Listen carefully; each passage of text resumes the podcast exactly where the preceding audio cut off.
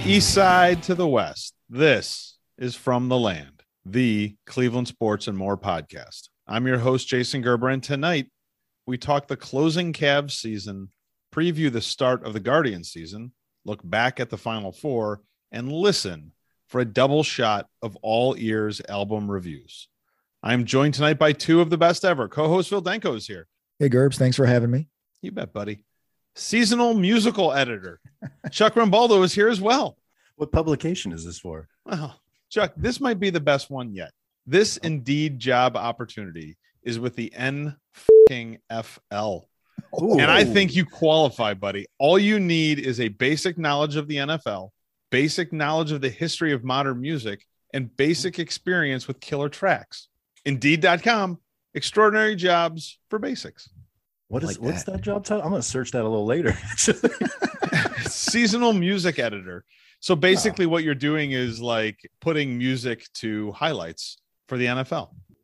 I think you could do that, man. Yeah. Now, and not even leave your day job. Like just do that in addition. It's seasonal work. Yeah. Right. Yeah. So it's just it's full time during the season though. And it only pays like $16,000 a year because it's the NFL. What? You know, I don't know if you're ready for that kind of a pay cut with another kid coming, Chucky. But, this is additional income. I am, that's but right. I don't know if I could take the cut. Well, let's get the show started. We'll start at home with our sip of wine and gold, our weekly Cleveland Cavaliers recap. The Cavs closed out the 2022 NBA season Monday night when Evan Mobley suffered a sprained ankle against Orlando. Oh, wait, they had to keep playing. Cavs held tight for a win in that game against the Magic, but got overwhelmed in a loss to Dallas on Wednesday, run out of Atlanta by the Hawks. They did take a big bite out of the Big Apple on Saturday afternoon, beating the Knicks, and they almost pulled off an upset against the 76ers tonight. They finished the week 43-36, still the 7 seed, but now 2.5 games out of the 6 seed and the real playoffs. What was your favorite silver lining of the week? Was it A, Moses Brown dunks, B, Caris LeVert showed some serious signs of life, C, no team has ever won the NBA championships from the play-in, so there's a chance to make history, or D, Darius Garland is reaching unstoppable levels. In his last 10 games, he's averaging 23 points, 11 assists, and he's shooting over 40% from the floor. Those are all pretty good silver linings there. That's so the silverest of the silver linings. Let's see. I guess Garland's continued progression at such a young age and in such an important position for the Cavs has been huge. And when you strip away all of the other starters and he's still out there just leading the team to, you know, we talked last week, they went 2-3 in a 5-game week. We were hoping for 3-2, not too shabby given what they had to face and with the guys they had to go out there and play with. So I'm going to go with Garland of the silverest silver lining there. I may have leaned Moses because I think he had 1 or 2 double doubles this week too. So for a guy who kind of came off the scrap heap to actually contribute like that, that's great. And since Phil took Garland, I think I'll go with LeVert, finally seeing him be as productive as we like, and maybe fitting into a rotation as this playoff starts or even into next year. Obviously the move helped this year, probably not as much as we had liked up until this week, but ultimately that guy's a gamer and he can play, and it's nice to see him get buckets. So just because Phil went with Garland and I don't want to be redundant, I'm going to say LeVert. LeVert was great. I mean, we finally, I think, got to see once he has settled into the team a little bit and once he has learned how to play with the other guys a little, how productive he can be. And hopefully he carries it through because they really needed it in any of the games that they won last week. They needed every point that guy had to offer. I'd lean hard towards Moses Brown dunks because he was like a high energy, productive player.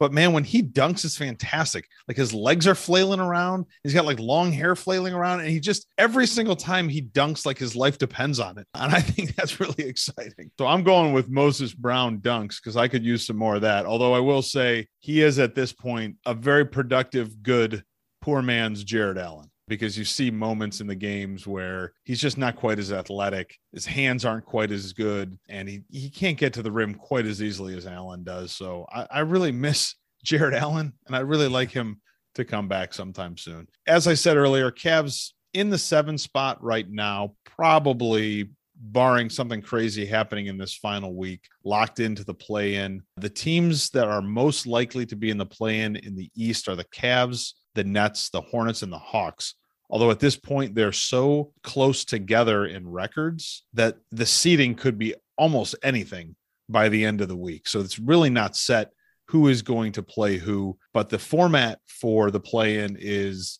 the 7th seed will play the 8th seed. The winner goes into the real playoffs as the 7th seed. The 9 seed plays the 10, and then the winner of that game will play the loser of the 7 versus 8 seed to go for the 8 seed in the real playoffs. Tracking? Yep. From the land, threat level 0. Which play-in opponent worries you the most? Brooklyn Nets, KD and Kyrie, Atlanta Hawks, Trae Young, and also just right now, like the hottest team in the NBA. They're playing really well at exactly the right time. Or the Charlotte Hornets, a little bit like the Cavs. 6 guys averaging double-digit points a game. Well, watching the Hawks kind of run all over the Cavs and you're saying they're playing really hot, that's a scary team because they played really well in the playoffs last year. But for me, it's Brooklyn. It has to be them with Kyrie now being able to play whenever he wants and not having to sit out games or sit on the bench and not play games. I think that's one of the teams who has that mindset that they're playing well, but they really turn it on in the playoffs. An old school NBA mentality compared to what the Cavs have done this year. So they scare me the most, only because they have 2 bona fide superstars who can score at any given point. I don't want to see them. I think Brooklyn scares me the most because I don't think they'd be in this position if Kyrie could play all year. They've got 2 Hall of Fame caliber players on in their starting lineup. You know, they can play together now. And if they get hot, it's especially if the way the seeding ends up that the Cavs would have to play them in a 1-and-done situation, that frightens me a little bit. You're right about Atlanta. That was a weird game in the middle of the week. Like they were shooting lights out from the beginning of the game to the end, and the Cavs couldn't do anything. I don't know. I think I'd lean towards Brooklyn. You're probably going to face one or both of those teams we just mentioned. So, you know, put on your big boy pants, boys. Here we go. Yeah. It's hard not to go with Brooklyn. I think the interesting thing about it is, does your answer change at all if Brooklyn decides to put Ben Simmons in the starting lineup for the playoffs? Not for me, no. Doesn't it concern you that the guy hasn't things? Yeah, like he hasn't played in like 2 years or a full year or something like that, and he hasn't ever played with this team. And we just watched 2 months of Caris LeVert trying to find his footing, and you're going to shove a good player, but at least a good player with some question marks right now into that lineup at the most important time of the year. I don't know. It doesn't make sense that should make them worse. It would be a concern for me. He's an elite defender. I don't know if they plug him in, if that's what they want him to do. It's not like they want him to go out there and score 40 every night. That's why, I mean, you can play defense if you take a game or 6 games or a year off. He's always going to be able to play D. So you plug him in, it's harder for whoever they're playing against at that guard position to score. That makes him a really long team as well. They got a lot of size. I assume that adding him would make it better, but it's just, you hate to see a team get disrupted as they're coming in, like right into the playoffs like that is all. Are they currently in the 8 spot? No, I think they're 10. Oh, they're at the bottom. And with everything we've seen, they've lost 2 games in a row. The Hornets and the Nets are tied. They're both 40 and 38. So they're 9 and 10. The Hawks are 8 and the Cavs are 7th. They're a game and a half up on the Hawks as of losing tonight to the Sixers. Right. I think if the Cavs win one more game, they're guaranteed to be in the 7 or 8 spot. They can't go any lower than that. Based on what you were saying earlier, that's important, right? Because that guarantees you 2 games. You have to win 1 out of 2 to get in versus that 9-10. It's 1 and done. Yeah. So last week of the season, Cavs travel to Orlando on Tuesday night, Brooklyn on Friday, and game 82 against the Bucks back in Cleveland. Cavs have 43 wins right now. How many wins at the end of the season? 44. Chuck? I'm going to take the optimistic route. I'm going to say 45 here. Maybe the Bucks are resting some guys in that last game of the year. Maybe Giannis isn't playing as much or Middleton's not playing as much. So yeah, that's kind of what I was thinking too. Maybe if they're resting, but just for the sake of good luck, I'm going to go 43 wins at the end of the season and cross my fingers and hope that I can reverse Gerber the Cavs to some wins. Moving on from the Cavs to our final spring gardening segment. That came a lot faster than I expected. To be honest, I had planned until this afternoon for us to talk about the bullpen, but then I realized that the season is starting on Thursday. So we had to pick up our pace a little bit for the sake of covering it. This year's bullpen looks a lot like last year's. Let's go ahead and look ahead to the rest of the 2022 season. Which young player do you think is going to break out this year? Miles Straw in center field, Anthony Ghosts, relief pitcher, Owen Miller, infielder, or Brian Shaw, relief pitcher? He might break a hip, right? I don't know if he's breaking out. Brian Shaw. I'm going to go with Miles Straw because you included him in that group, and I guess I don't consider him young, but he is. Last year, he already was proving that, all right, he's a starting center fielder in Major League Baseball and can hit pretty well too. So I look for a big season out of that guy. For Miles Straw, because I wondered about putting him in this list too. You know, he had a solid year, and he obviously was a defensive upgrade over everything they had. What does a breakout year look like for that guy if he's your pick? Hitting leadoff all season, you know, really doing what a traditional leadoff hitter should be doing, being on base a ton. So let's see that guy hit like 290, get a lot of walks, not strike out, put the ball in play, get on base, because he can turn walks and singles into doubles. I was looking at him thinking if that guy could get the batting average up to 300 and play the kind of center field he played all year last year, that would be a breakout season for him, I think. Chuck, what do you think? I really want to see Owen Miller have a great year, a guy who they were really high on last year and who was a hell of a hitter in the minors. And then, you know, didn't do all that great. We expected instant offense when he came up last year, and it just didn't work out. So he's had a great spring. Not that that means anything. So it doesn't matter where on this team, kids are going to play. So one of them needs to break out. And for him, I don't know what that looks like. It's got to be better than hitting 180 or 190. I'm hoping this kid can get, you know, like the 280 or 290, because, you know, he's going to be playing a bunch of different positions and probably be batting at a bunch of different lineup combinations. So I need to be excited about one of these guys who's making this club and is going to immediately contribute. Owen Miller might be like the low hanging fruit of this question, because if like he bats like 230 as he had a breakout year compared to last year, he was actually going to be my choice too, Chucky. The guy has proven he can hit, and he didn't do it in his first jump up into the bigs, but that happens to a lot of guys. Get him in there and get him a full season of consistent at bats, and I'm hoping for big things from that guy. So I hope he's one of several guys who break out this year. Who do you think will be the MVG, the most valuable guardian, at the end of the season? Oh, man. I know the team's built around pitching, as it should be with this lineup, but I assume it's got to be Jose Ramirez. He has been for the past few years, and they need him to be that same player. So a guy who's going to hit hopefully around 30 home runs, drive in 100+ RBIs, because if it's anything like last year in this line, I don't know where the production comes from other than him on a consistent basis. So low-hanging fruit, it's the easiest option. I'm picking him. That's a hard question, because if you go, my brain goes to like Shane Bieber on one end of the rotation, or Emmanuel Clase on the back end of the bullpen, either of those guys. Maybe I'll lean towards Clase because he's going to, we hope, make a ton of appearances with 1 or 2 run leads for the guards. And he goes out there and earns his nice new extension. And, you know, we saw that guy has absolutely unhittable stuff when he's on, and he's so young. So I could see that if we go the pitching route, maybe Clase is your MVG. I'm going to go pitching too, but I'm going to go Bieber. I'm hoping for a bounce back year from him, a Cy Young caliber year where you can count on him every 5 days to come out there and win you a baseball game. And they missed that so much last year. By midseason, they didn't have anybody who you knew was going to shut down the other team. I'm hoping Bieber gets back to being that guy and pitches well enough to be in that conversation, to take it from a guy like Jose, who's been there for a long time and has always earned that.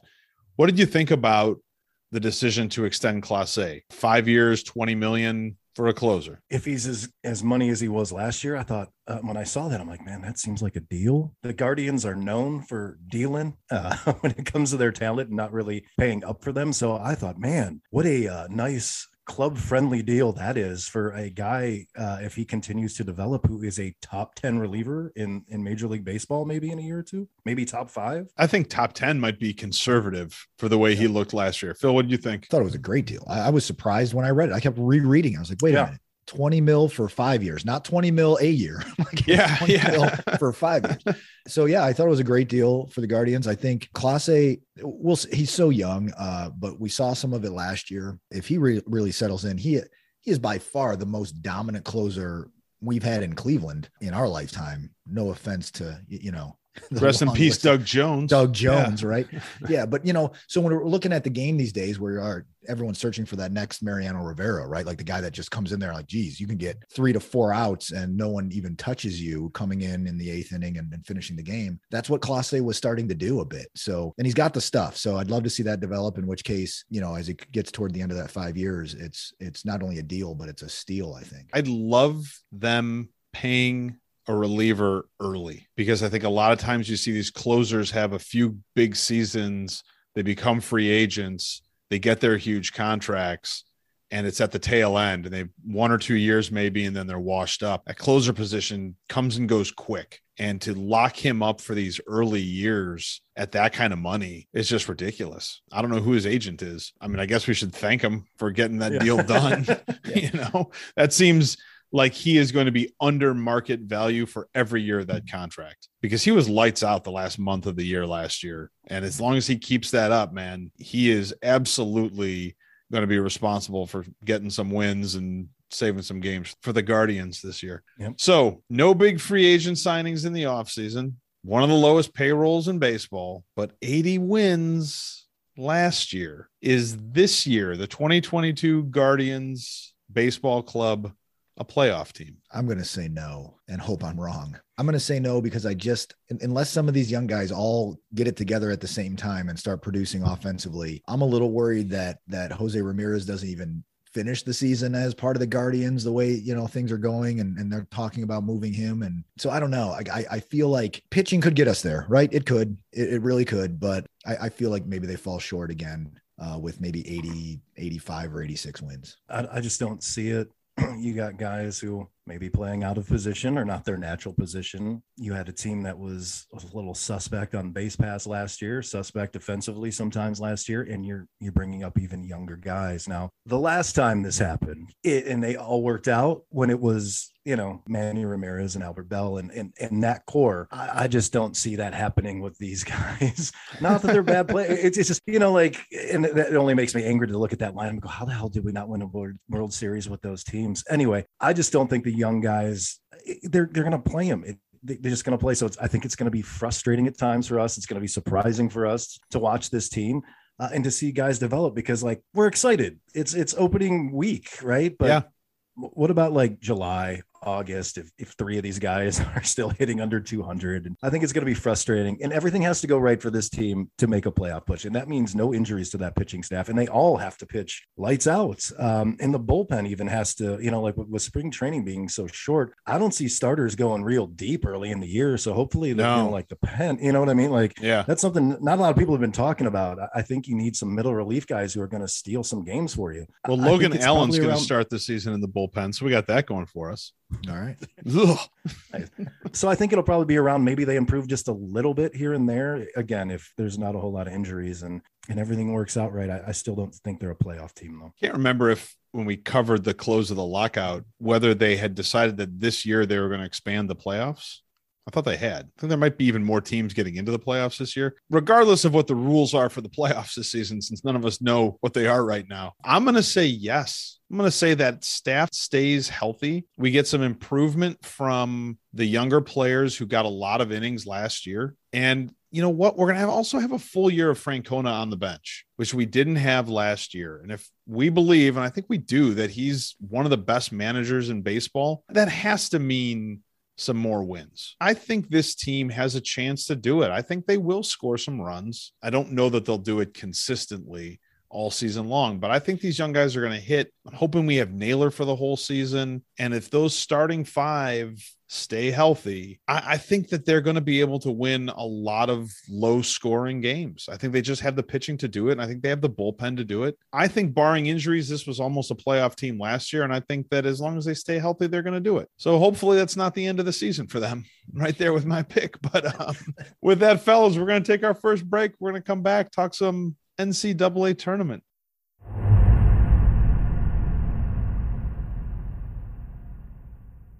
Fellas, welcome back to our second segment. We'll head out on the road, and we'll start with the greatest NCAA tournament of all time. Wrapping up the Final Four this weekend, the early game on Saturday, Kansas beat Villanova, but no one cares. And the Final Four nightcap with God on their side, the wind at their backs, clear eyes and full hearts. The 8-seeded North Carolina Tar Heels upset the Duke Blue Devils 81-77 to punch an unexpected ticket into the finals. An unreported, or at least not highly reported, subplot was that this was Coach K's final game as Duke's head coach after 42 years and 1,202 wins. So let's go through. I want you guys to tell me which of these was the biggest highlight in Coach K's time as the head coach of Duke. Is it A, March 22nd, 2014, number 3 seeded Duke loses in the first round to number 13 Mercer? Is it B, March 4th, 2006, JJ Redick's senior night at Cameron Indoor Arena, number 1 ranked Duke gets rolled 83-71 by the Tar Heels and freshman Tyler Hansborough? C, March 15th, 2021, number 2 seeded Duke loses in the first round to number 14 Lehigh? Or D, February 5th, 1992, fresh off a national championship the prior season and 17-0 at the time, Duke is upset 75-73 by UNC in the Eric Montrose bloody face game. Take your pick. They're all such glorious moments for Coach K. So which of those are the best Coach K moment? Yeah. I think it all started when a young Michael Jordan decided to go to North Carolina instead of to Duke, and Coach K wrote him a letter, which I read today. I thought that was pretty impressive. Great.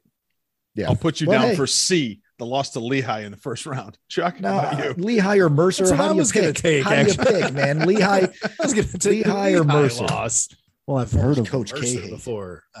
Lehigh, I don't think I ever heard of before that game. So his most crowning achievement as a coach then is to lose to, what was it, 13 seed, 14 seed Lehigh? What was it? 14 seed Lehigh, yeah. Yeah, that's horseshit. So yeah, that's the one. Yeah. I'm going to go with ruining JJ Redick's senior night, Tyler Hansborough's breakout game as a freshman. There you go. Coach K winning as coach in college basketball history. Championship game is tomorrow night. Kansas was 33-6 this year.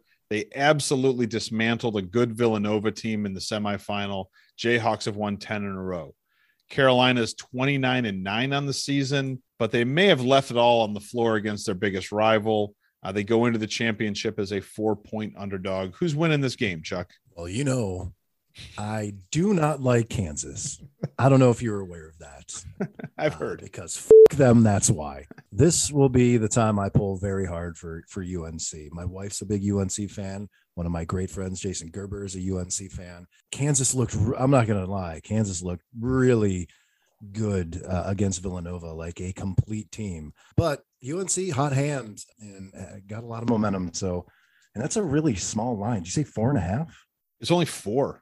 4? And I would have expected it was going to be more. Yeah. I would have thought it would have been like 6, 7, but yeah, I'm going with UNC. Phil? I'm going to root for UNC, but I think Kansas is going to win. It's the same thing you said last week. I know. This makes the editing easier for you, I think. Maybe not. You know, UNC might have a team, though, and you would know better than me, Gerbs. They might just be so young and so talented they don't know, they don't care. You know, they're going to go in there against a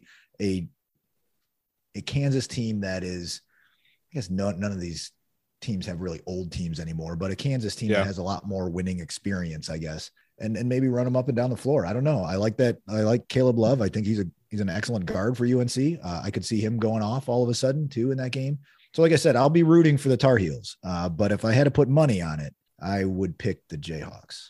Yeah, I think the Jayhawks are going to win the game, but I'm picking North Carolina because why not, man? What a run. Yeah. This is not one of the better UNC teams I've rooted for in the last 20 years. It's not even close. It's probably not even in the top 5 of some of the teams that didn't make it this far. I think Kansas is going to win the game, man. It's a really good basketball team, and they've been playing well all year long, but I'm picking Carolina. Go Heels. Carolina, though, as you know, is not the only one who made history in this year's tournament. Our Cat Tank tournament was also decided this weekend, and history was made. Jason Gerber went worst to first. It's a remarkable moment in all of our lives together. I am the 2022 Cat Tank Challenge champion. Thank you both for being part of history. Tursic, you'll be picking up the Cat Tank from me on the 4th of July when you come up to Ludington. But that's enough talking NCAA hoops and my accomplishments. let's talk some more baseball, because this week Major League Baseball announced Home Run Derby X. Did you guys see this? Nope. No.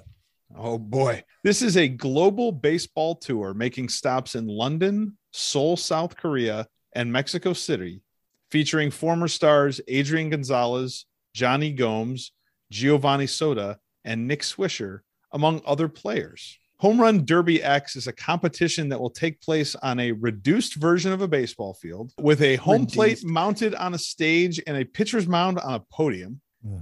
Hitters will get to swing at 25 pitches and take up to 10 of them, with the opportunity to earn points by hitting targets placed 160 feet from home plate and 2 beyond the outfield fences. Opposition players will be on the field and can earn points by catching baseballs that don't make it over the fence. Teams will receive a point for every home run, every target hit, and every catch. And players can call for a hot streak that will allow teams to double their points on the next 5 pitches. The tour culminates in a knockout tournament to determine the Home Run X Tour champion at the final event. Guys, this brings us to our Scott Turf Builders Get Off My Lawn question of the night.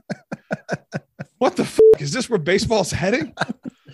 I don't know. I mean, this is their approach to trying to grow the game worldwide. I mean, it's already growing worldwide, right? Like there's a lot of really good baseball in parts of Asia and a lot of parts of Central America. And you mentioned 4 people. I'm assuming there's a lot more people involved, and those are the 4 most known people. And it included Nick Swisher playing as a Yankee, by the way.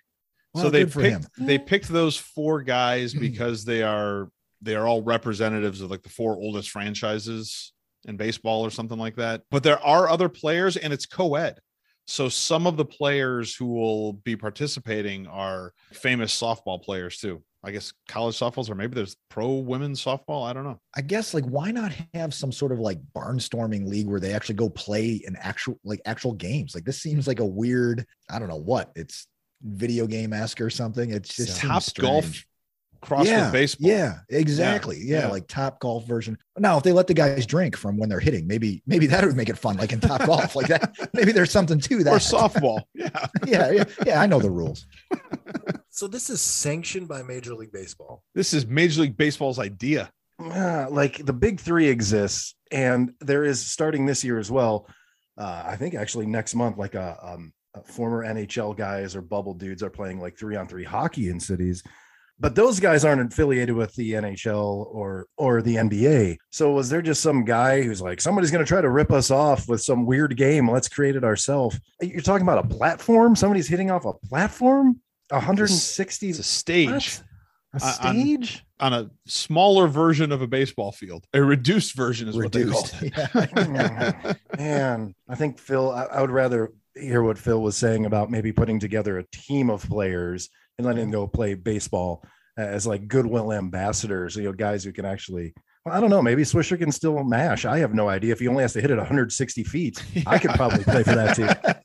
Yeah. I don't know. I assume if it's on at some point, maybe I'll give it a go, but I'm trying to wrap my head around. It sounds like a video game to me. It is actually inspired by a setting that you could put in like a video game in like 2005, but why not? I mean, listen, what people love and what people watch every morning on SportsCenter for baseball highlights is home runs. Maybe this is just the way they've figured out to put this together and package the game for a younger generation that wouldn't be interested in seeing old guys barnstorming through their countries playing baseball. Maybe this is what it's become. It's going to be faster paced. You don't have to be as good, I guess, if you only have to hit it 160 feet. Feels like it's going to be like batting practice. Like it doesn't seem like the goal of the pitcher is to get outs. It could be like a coach, like in the home run derby, like someone's just throwing it up there to hit them out. Yeah. That's what I'm saying. It's like, get off my lawn. It's like our old man time to say, you can't mess with our game that like we grew up loving and watching. And we still think is really fun to watch, but I don't know. Maybe this is the future of baseball in America and around the world. Home Run Derby X coming your way. Real quick, before we go and take our final break, Frank Gore announced today that he's signing a one-day contract this week and will retire as a 49er. He played 16 NFL seasons. He's 3rd on the all-time rushing list. He was a 5-time Pro Bowler. He was drafted in the third round of the NFL draft on April 23rd, 2005. Where were you when Frank Gore was drafted? April 23rd, 2005. I don't even know exactly where you were that day. Just a ballpark. I was still living in Southern Ohio on April 23rd, 2005. I was in my first job out of grad school working down in Dayton, Ohio. Seems like a long time ago, right? It sure does. Chuck, April 2005, where in the world were you? I was here. I was in Erie, Pennsylvania at that point. But my guess is I was probably watching the Otters play instead of the draft, because it wasn't a day one pick. So I probably didn't care that much. Well, no, I think back then it would have been, because he was picked in the third round. So 2005 in the NFL draft, didn't they do the first like three rounds on like Saturday? And then I don't remember. It's a long time ago. Was it even on TV? Do we even have TVs? Yeah. Back in Ot5. Ot5. I was still in the Army and I was still in Iraq. I was in my last like 2 or 3 months before I came home for good in April 23rd, 2005. So I can tell you, I know exactly where I was. I was in Camp Taji, Iraq, when Frank Gore was drafted. And a whole lot of shit has happened in my life between then and now. And he's been playing football the entire time. That's absolutely amazing. So congratulations to Frank Gore on a successful NFL career, and good luck in whatever your future endeavors are, buddy. But with that, fellas, we'll take our final break. We'll come back and do some all ears from the land.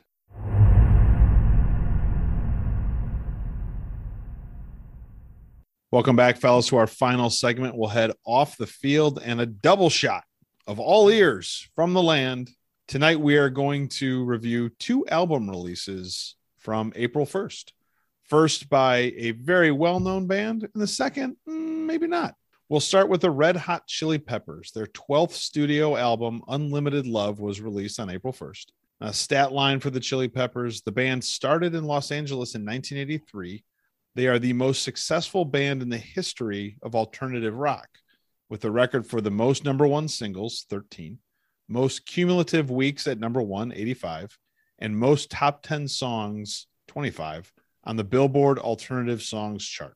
They were inducted into the Rock and Roll Hall of Fame in 2012. Throughout their run, they've won 6 Grammys. Unlimited Love has 17 songs. Too much, too little, or just right? I guess it depends what kind of fan you are of the Chili Peppers. Now, I've always liked them. I'm not a super fan. And I listened to it a few times. I listened to it on Friday and listened to it in bits and pieces yesterday. And then I listened to it today again. I don't know if it felt long, honestly. With each listen, I'm hearing something different, if that makes sense. Something I didn't notice the first time around or the second time around. In today's standard, yeah, it might be a little fat. Maybe because in my opinion, there's maybe 1 or 2 songs that I was like, man, it doesn't fit or I don't care about. But yeah, maybe a little fat, a little chubby. I didn't even go skinny or fat. Phil, pick whatever scale you want to use. Man, I don't want to body shame this band that has been around for 40 years. I'm with Chuck, though. I'm not a super fan of the Red Hot Chili Peppers. I've been listening to their stuff, geez, since grade school, here and there, right? They really got extra popular while we were in high school. They released a lot of number one tracks that were played on the radio way back then over and over and over again. But I thought, it sounded like a Red Hot Chili Pepper album. It did, and I listened to it multiple times. It's one of those things that it's a fun album to listen to. I enjoyed it. I listened to it straight through, back to back, once over the weekend. It's interesting. I remember our deep dive with in the past with the Weeknd's album about how we went into depth about the story he was telling, and you listen to a Red Hot Chili Pepper album, you're like, they're not telling me a goddamn thing. Like, yeah. I can barely tell what's going on here. Yeah. There's no story here at all. But that going in, right? So I enjoyed the listen. It sounded like Red Hot Chili Peppers album for sure. It wasn't like they were trying to reinvent themselves after 39 years. I thought it was a little too much. At first, I thought that I saw that they had 17 songs. I thought, wow, this is really impressive, because they're not just like phoning in like a 9-track album and saying like, hey, we've done all this work and we've put together something great. They really put a lot of music out there on this album, but I listened to it a few times in a row on Friday and on Saturday, And I'll tell you, I didn't even really know when it began and ended and began again, because a lot of it sounded really, really similar. And so I thought maybe we didn't quite need so many songs that sounded alike. Did you pick up on, though, I felt like as the album went on, the songs got less of that Chili Peppers, like, all right, there's the bass line, the speed of it. You hear the drum, you hear the bass guitar. And as the album went on, it became a little bit like their slower stuff, you know, so it got mellower as it was going. It seemed like it to me, right? Anyway. Full mid-tempo album. Mm-hmm. There's nothing aggressive on it, early, middle, or end. And maybe that's a reflection of where they're at and their age. How old are these guys at this point? You can't really do Give It Away Again, can you? In your late 50s, I don't know. Poster Child was weird though, because that was Kiedis like kind of rapping a little bit, you know. Yeah, I mean, like, that's. Well, I think there was still plenty of that, right? I think there was still plenty of that, like Chili Peppers or alternative rock and rap combined, right? Yeah. The reason I'm a casual fan and I really like them is that his voice, his lyrics, they are pretty pedestrian. They always have been, you know. There's nothing like Phil. There's nothing super deep about them. And it could be grating at times. Some of the stuff that I listened to years ago, there's a reason I don't deep dive Chili Pepper albums, you know, like other than Californication, which I think is a masterpiece of an album. But listening to this one, the thing I thought listening to it, and maybe because I'm not the hugest fan of theirs, is I don't know if this is like Flea's coming out party. The bass in this, I have never thought, dear God, the bass is so great in this album on any album ever. Like it, some of the groove he puts down and how it's mixed and mastered, where his bass shines through. And I'm like, man, this shit is funky. Some of it is pure funk, period. Yeah. Not punk, not pop, not hip hop. It is funk. That's what I like. It's just phenomenal that I'm listening going, man, that motherfucker's riding that bass pretty hard in this track. That's what I liked about it the most. And that the fact that John is back as their guitar player, because there are times on that album where you hear what he brings to that band that's different from whatever it was 10 plus years ago when he was in it. And to hear his voice on the album, that's the only time my ears perked up for vocals is when I heard somebody other than Anthony Kiedis. Yeah, is to hear him sing on a hook, and I was like, man, that guy. Maybe they should let him sing a little more. Boy, I feel like Chuck is talking himself into liking this album more than he did. Oh, I do like when we first started. No, yeah. I do like the album. I think it's a really well put together album. Anything, and again, we've talked about this guy before. Anything Rick Rubin touches, I'm probably going to like. And I saw something that they did nothing digital here, which Flea kind of put out there the day it came out. It said nothing digital, just pressed it and put it out. Well, no, bullshit, man. I'm listening to it on Spotify. It has to be digital. Yeah, yeah. But it sounds really cool. Recorded it, guys. And when I listened to it multiple times, the first time I listened to it was on my laptop. The second time I listened to it was on my phone. Today I listened to it a lot in my car. And it is expansive when you're listening to it on a real sound system. Yeah, okay. This is an album you shouldn't be listening to on your phone unless you're wearing headphones or earpods. Like there is some real intricate musicianship here that I can't read it, I can't write it, I can't play it, but I can appreciate it. And they are on point, man. This entire album, like other than one or two songs, I'll go back. I'll listen to this album more now, actually, than I would have any of the ones before this. This type of music really comes down to what you're listening to it on. Because even the difference between, I listened to it the first time with like earbuds in, and they're good. They're a good set of headphones, but you know, I'm exercising or whatever and have them in, and it was still good. Like you could pick up the bass, that kind of thing. I listened to it today at home on a much better system. I was like, wow, like this is, you could feel Flea playing the bass. You know, I was like, okay, it was good. It was a good album. It was fun.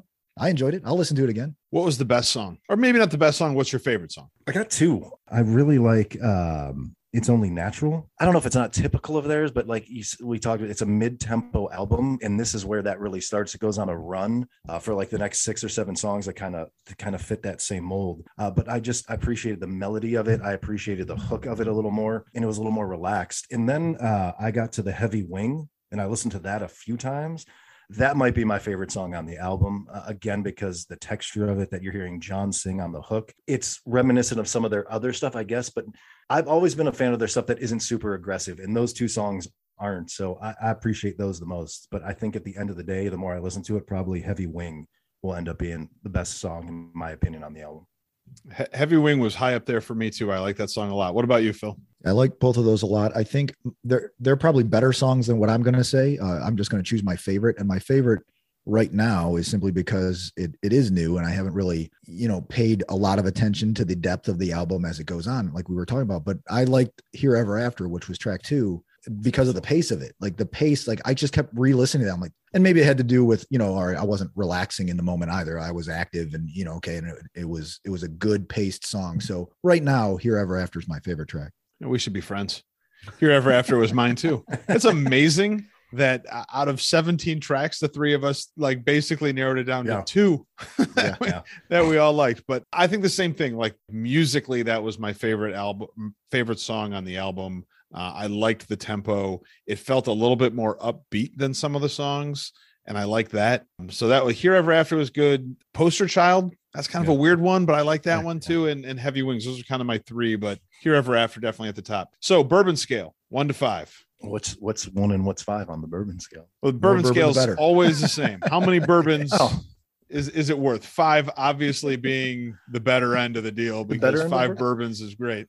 I guess I'll grade it against Chili Pepper stuff and not just in general. As far as me listening to it, this will be the first time in a long time I will continue to listen to a Chili Peppers album after it comes out, other than Californication. I think it's a solid 4, because I think the more I listen to it, it's going to be like an onion. There's more layers I'm going to hear, and probably it's going to be musically not. It's never been about Anthony Kiedis for me, never about lyrics or his cadence or anything like that. But I want to listen to tracks more than him, if that makes sense. So it's a solid 4. Yeah, I was thinking around a 3 or 4. As we were coming into this weekend and I saw the length of the album, I actually thought, oh man, there's going to be 9 tracks that I'm not going to want to listen to more than once. Right. I'm not that big a Chili Peppers fan, and that wasn't the case at all. So I will certainly re-listen, and it's a good album. I enjoyed it. I'm interested to dive into the back end of the album again a little bit more, based on what you guys were saying too, and just based on my initial feel of the back end of the album. I think there's probably some better music there, just a different style. Well, maybe this is where we diverge as friends. Nothing jumped out to me as I was listening to it. Like I said, I listened to it a few times in a row, and could never really tell where the beginning was and where the end was. I like that, like as you were saying, Phil, the latter part of the album was pretty mellow, and I think I liked that more than maybe I like the history of the Chili Peppers, more aggressive stuff. I just don't know that there's anything I heard that's bringing me back. I kind of wondered after we talked about the Weeknd's album whether I'd ever go back to that one, and I do find myself going back and listening to songs on that album, and I really don't think I'm going to do it with this one. So I'm going to keep kind of a low, steady buzz and give this one only a 2.5 on the bourbon scale. Steady buzz. 2.5. That seems like you're wasting half a bourbon. Yeah, I dropped it or something, or I fell asleep. I don't know. Moving on from the bigger act to a lesser known guy, but a personal favorite of mine, Paul Cawthon released his 3rd full length album, Country Coming Down, on April 1st. Cawthon, known as the Big Velvet, hit the country music scene in 2016, but really began to get attention for his acclaimed 2019 release, Room 41, a revealing and cathartic album documenting a transformative period in his life marred by a breakup, substance abuse, and depression. I don't know, everybody listened to Country Coming Down this weekend. What kind of music is this? Man, let me take a step back. You introduced me to this guy some time ago because you put the track Everybody Walking This Land on one of our playlists. So I went into this album thinking I was going to get this Johnny Cash type guy where he's talking about like divisive things, unity, all that kind of stuff. Like, oh, I thought this was going to be the deep album. Boy, was I wrong. Samsonite. Boy, was I wrong. So clearly this guy has changed the way he's approaching his albums over the last 4 years. And, maybe it's better for him. This is like, man, I don't know. All right. It's country. So country's got to be in my description of what kind of music this is, right? It is country as right. Like, number 1 track. I knew I was in trouble as soon as I listened to that one. I don't know if it's like, I don't know what to call it. Country disco. I think I made that up. Chuck, what do you think? I think Phil's onto something. Oh, again, it's the same experience that Phil had. I didn't know this man until you put him in a playlist, and my ears perked up the second I heard him. So when you put this on the radar, I was like, "Ooh, baby, I'm gonna get into this." And then I look at the track list and I see country as fuck as the first song. I'm like, "This is going to be a ride I want to get on and not get off." And I think it is a little bit country disco-y or country funk. I think he pictures himself as an outlaw. I don't really see it on some of this stuff, but I don't think he's creating a new genre. I appreciate anybody who's going to take a chance. I just don't know if he has the voice to do it, to match it. Not that he doesn't have the voice. This dude sounds like Johnny Cash half the time and Waylon Jennings the other time. Exactly right. Exactly right. So I don't know if that sounds good up against funk disco. And we can get deeper into it because at the end of the day, too, I don't know if this is satire or not. Yeah. Most of the album felt like satire to me, which seems like, and he's on no joke of a label, man. 30 Tigers. I was shocked to see. I was like, oh man, that's where like Luke Combs cut his teeth. And that's where Scotty McCreery relaunched his career. And there's real guys on that label who then get picked up by monster labels. So I don't know if this is like, man, this guy's going a really different direction. I respect that, but I just don't know sometimes if it worked really well. I definitely think this was a character he created for this album, you know, this country is fuck guy. And I think there are a lot of very satirical songs in it. I would call this Texas Toast. It's definitely country. It's thick. Like the vocals are thick. The guitars are thick. The drums are thick. Every song has like a thick sound to it, but it's really kind of cheesy too. You know, you've got these like country clubbing is like a cheesy, funny song. I think High Heels is a really good song, but it's kind of a cheesy, like romantic song. So he's got that kind of tongue in cheek, like you said, satirical humor kind of underlying a lot of these songs. But that's kind of the only thing I try to come up with my own genre for it. Texas Toast was the best I could come up with. It's pretty good, actually. That is, I like that. Yeah. So what do you think the best song on the album was? I listened to it a few times and I kind of broke it down the way that you are. To me, there's songs on there that are satire. It made me smile, especially like the first song where he kind of takes a shot at Kenny Chesney, or real cowboys don't listen to Kenny Chesney. I thought that's funny. Yeah. But to me, there's only three real honest songs on this album, and they're all very good. Roll On Over, Country Come Down, and Caught Me at a Good Time. Yeah. Now, if this album was 10 tracks of that, I'm all in. Because his voice works so well. And I love a guy, he named himself like Big Velvet or something. That's fucking pimp, man. Like he named Big Velvet. This is fucking great. I would like to hear more tracks like that, because I think the other stuff in a longevity game, I'm just never going to go back and listen to them. But these three songs, if I got 10 tracks like that, to me, this is one of the best country albums I've heard in a very long time. But that's not what I got.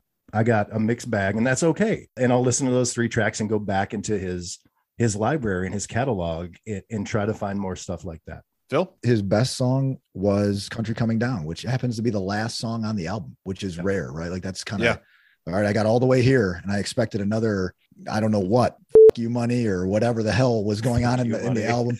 I kept, you know, that song is great. Don't give me this. No. So Money is a great song. So I guess my point though is I'm almost surprised what I got at the very end of the album, because I was like, wow, this is a really good song. And I the first time I listened to it, I just thought my first thought was maybe the best song is the last one. And I'm going to listen to it again in order, and I'll get there eventually, right? And I'll see if I still agree with that after I listen to it a second and third time. I think that one's the best one on the album. Like you guys are talking about country as fuck, country clubbing, fuck money. I kept thinking like this is if Cash Money Millionaires was a country supergroup instead of a hip hop supergroup. I'm like, what is happening right now? Like I'm like, why does this sound familiar to me? And I'm like, it's just a different genre doing exactly what the hip hop supergroup did in the late 90s. I mean, I thought it was great. I knew I was in trouble though. The satirical thing, that's interesting. I'm going to think more about that when I listen to it again. But what that first song, one of the parts of the hook or whatever, he says, hot dog, holly golly, dag nabbit. I was like, wait a minute, what? Like you're making fun of yourself right now, right? Like that's what you're doing. Long answer, but I think Country Coming Down is the best song on the album. Think about the entire album like this. It's a character album, and the character comes up with this persona or this new sound or this new religion in the first song on the album, and that's country as fuck. And then he goes to this wild ride of wealth, and that's country clubbing, fucking money, those kind of songs in the middle that are this satirical look at fame and money. And then it ends with Country Coming Down, and the guy finding like a more simple life. That's kind of how I viewed like the story, if there's one there. Caught Me in a Good Time was my favorite song. I think F*** You Money is great because when it starts, that does not sound like a country album. It doesn't sound like disco or funk. Go back and listen to how that one starts. It sounds like Jimi Hendrix starts that song with a guitar. I thought that one was really good. So bourbon scale for Country Coming Down. Phil? This album actually makes me want to drink bourbon and listen to it, you know, like in a good way. Like and I don't need to drink 5 bourbons to listen to it. It has that energy, right? Like, all right, I'm going to put this on. Yeah, drink them fast to get through. It's only like a half an hour. Maybe I'll play it in reverse. We'll start at the end and work our way up. I'm going to give it a 3. This is one of those things. I'm not a big country fan, but I love music, so I'm willing to dive into anything that is thrown my way. It just took me a little while to kind of be like, okay, I can get into the Texas toast of it all, like you said. And luckily it's only like a 36-minute album. So listening to it 3 or 4 times is not a huge ask. So I'll go with 3 bourbons. I think it's a 2.5. Spilling bourbon. Yeah. Yeah. Leaving some on the table here. A guy that I was looking forward to hearing the album, but hearing it for what I thought he was. And I applaud anybody who goes out on a limb and takes a chance because it might work. What he's doing is not new. Colt Ford is a guy who does stuff like this. Colton Wall, I think, is another guy who's a little more dirty, who does stuff that kind of bends the genre and makes fun of it a little bit. But for a guy who has a voice that powerful, I wanted to hear more songs that the lyrics matched the power of his voice. It doesn't mean I won't go back and enjoy some of those songs because they made me smile. I just need a little more depth. So I'm at a 2.5. I think there's a bunch of good songs on the album. And I like this guy. So, I mean, the album appealed to me a lot. Country as Fuck, Caught Me in a Good Time, High Heels, F*** You Money, Country Clubbin', Country Coming Down, all good songs, not great. Like we started, Phil, with you, with Everybody Walking This Land.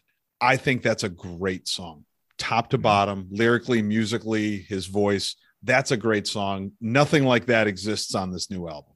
And I don't know that he was trying to do that. But I'm giving it a 3.5. I guess I'm spilling bourbon as well. I really like him, and it's a fun listen, and it's one that because it's kind of short, it's kind of easy to digest, and I will absolutely be going back to listen to it again. And in like 3 weeks, I'm going to go see him in concert in Indianapolis. So I'll let you know how he does live. I'm looking forward to it. Yeah. Real quick, Winning Time, episode 5 comes out this week. If it keeps pace to finish in 10 episodes, the Lakers should win 2 championships before episode 5 is done. So, Chucky, I know you're finally fully caught up. Yeah. What are you hoping to see in episode 5 this week? So it was a nice catch up, and I'll try to keep cliff notes here, but my wife decided to go along for the ride, watch the first episode. So when we sit down to watch the second episode, she was talking about, well, the first episode is people having sex in cars. I'm like, what the show are you talking about? She watched episode 2, not episode 1. I watched episode 1. She brought me up to speed. I brought her up to speed. We got to episode 3. If we're on 4, right? The next episode is 5 tonight. So yeah. What I really enjoyed, as you guys foreshadowed, you got to see some of it starting to come together, at least from a basketball standpoint. And you saw what that coach, what's his Westfall? Is that his name? I'm sorry. Westhead, close enough. Yeah. What a genius that guy is. But the difference between genius and coaching is how you can relate to players. Like Phil Jackson is a genius because he came up with an offensive system and he related to all his players. I don't think, at least it didn't seem like this guy was doing it. Looked like there was a coup coming. So what am I looking for into episode 5? Maybe everybody buying in, and hopefully Dr. Jerry isn't any more broads in Mexican restaurants in front of his daughter. But I'm hoping too, like he writes the ship and maybe gets a little cash money. It seems like that guy's been running out of fumes since episode 1. Yeah. I think he's the wrong kind of doctor for that, actually. I think in episode 5, I'm looking forward to them breaking camp and maybe we see some Showtime basketball, under the lights in the NBA. Maybe we see the actor come back that is playing Larry Bird, and we get to see those matchups on the court a little bit here in the next episode. That's what I'm looking forward to most. That and just the evolution of this Showtime piece of it for Dr. Buss is highly entertaining. to say the least. Yeah. They have taken great pains throughout the first four episodes to make Kareem Abdul-Jabbar look like an absolute a-hole. Yeah. And I've got to think at some point he accepts Magic and the fact that Magic is a ridiculously talented basketball player and also like a super hyper competitive guy, just like Kareem, who wanted to go out there and be great. So I'm hoping we get to see that thaw a little bit and maybe Kareem starts accepting Magic as a stud player that was going to help him win multiple championships. But boys, we're out of time. I am out of questions for now. And we just did the whole show without mentioning that Eric Church canceled a concert to watch the UNC Duke game on Saturday night. With that news about a regular guy who just likes watching sports more than he likes working, I hope you guys have a great week. And let's get together and do this again real soon. Absolutely. Okay.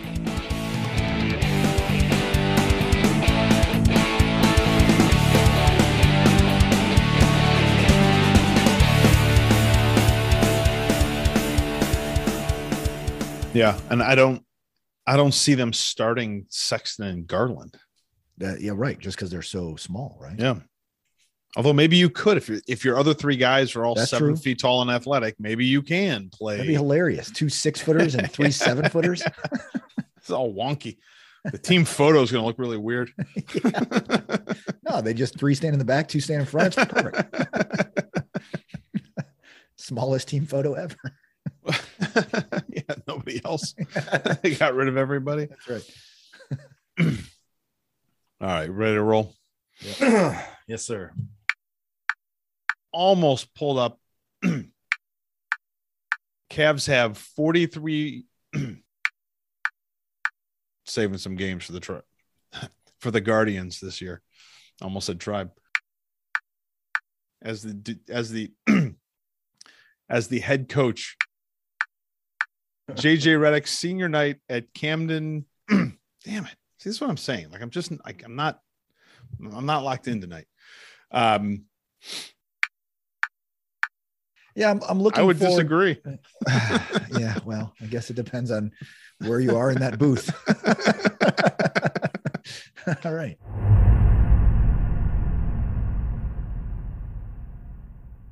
Do you think Frank Gore will be the most boring running back ever to make the Hall of Fame? You know, yeah. You know, it's all sorts of crazy or personality. No. Just like name your top three Frank Gore highlights from his career. Right. It's like, what? Yeah. You know, he just, yeah. It was like a career of. Was Frank Gore better than Barry Sanders? Right. Well, that's what I mean. Like, he's rushed for 16,000 yards. He's third all time. Yeah. But he played for almost 2 decades. Yeah. You know, yeah. He has the most consecutive seasons with at least 500 yards. It's 16. He rushed for at least 500 yards every year of his career, man. That's something. Yeah. It's just like a, did he play? He's like year? You, Danko. He was just available. Yeah, right. Like availability. His best ability was availability. I'm the Frank Gore of the podcast. All right. Well, if we're still doing this in 16 years, you will be. Yeah. Well, I better go take a piss then. If we're gonna do it that long, I'll be back.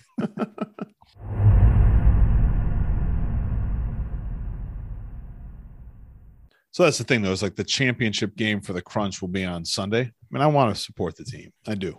But if it's a good Friday first, Friday night, we already guaranteed them they were going to win the whole thing. But you're going to be kind of hard pressed to pull me away from my TV on Master Sunday. Yeah, right. To go watch indoor soccer. As much as I love the Crunch, I'm not sure I'm. Maybe they're playing at like 9 a.m. so you can get home before. Yeah. It's the only time the venue was available. Exactly, right. Before the high school practice starts. Yeah. Poor Crunch. We world champions again. They get no respect. Did you watch? They posted a video, I think, on Twitter of their fan appreciation night. It was great. Like, Denko, you definitely were not getting a seat, man. The whole thing was packed. Yeah. I still want to know how many people. Like, how many tickets did they sell? Yeah. It's not a bunch. It's like bleachers on one side of the court field. I don't know what they even call it in indoor soccer. Pitch. It's a pitch. Even indoors? I don't know. Ask Ted Lasso. I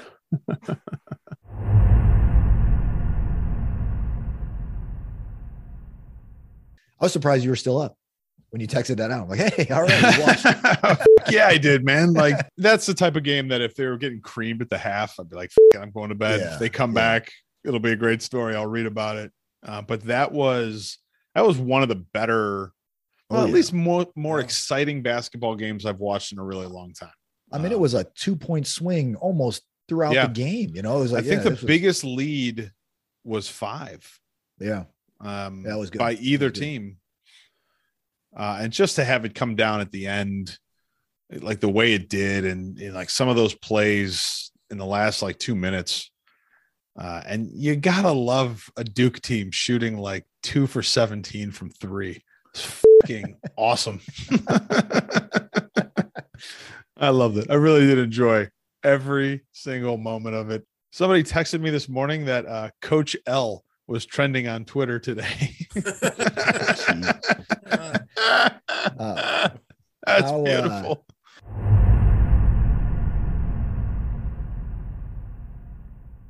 That dude is about to lose a shit ton of fans. You see what he's doing? He offered to the free concert. Yeah, he's offered to do a free concert. Yeah, in a venue that is a quarter the size of the one he sold out in San Antonio. Have any of you ever seen Eric Church live? Yeah, ever spent any time?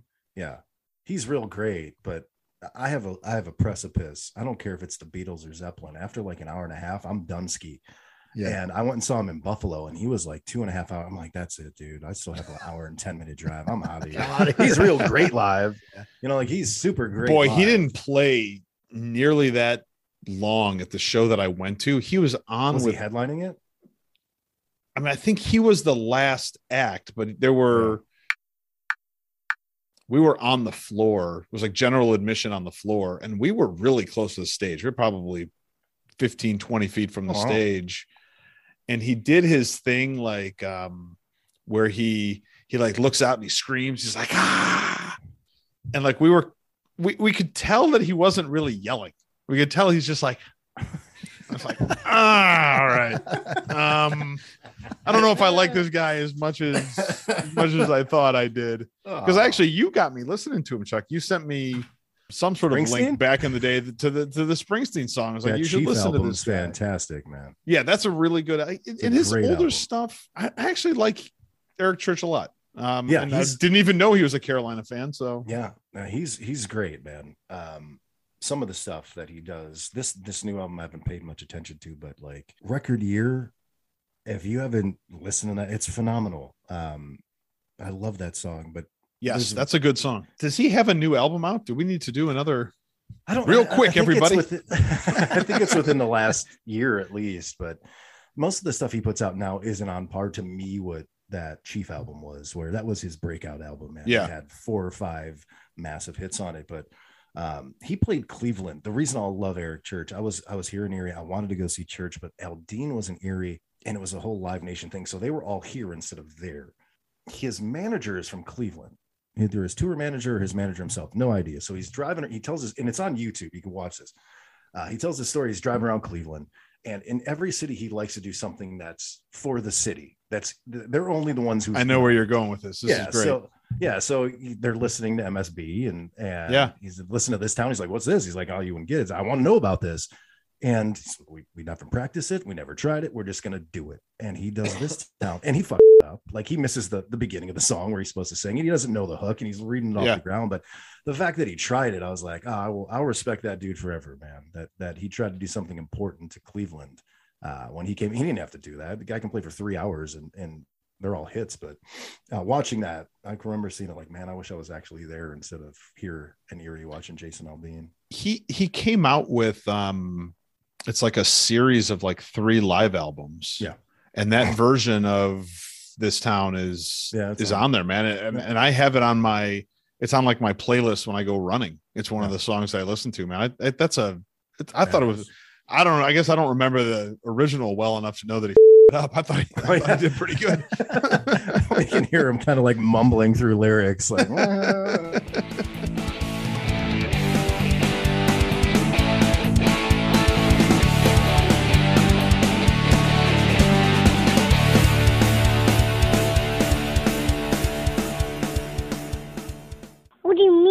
funny. Funny like a clown. Here to amuse you.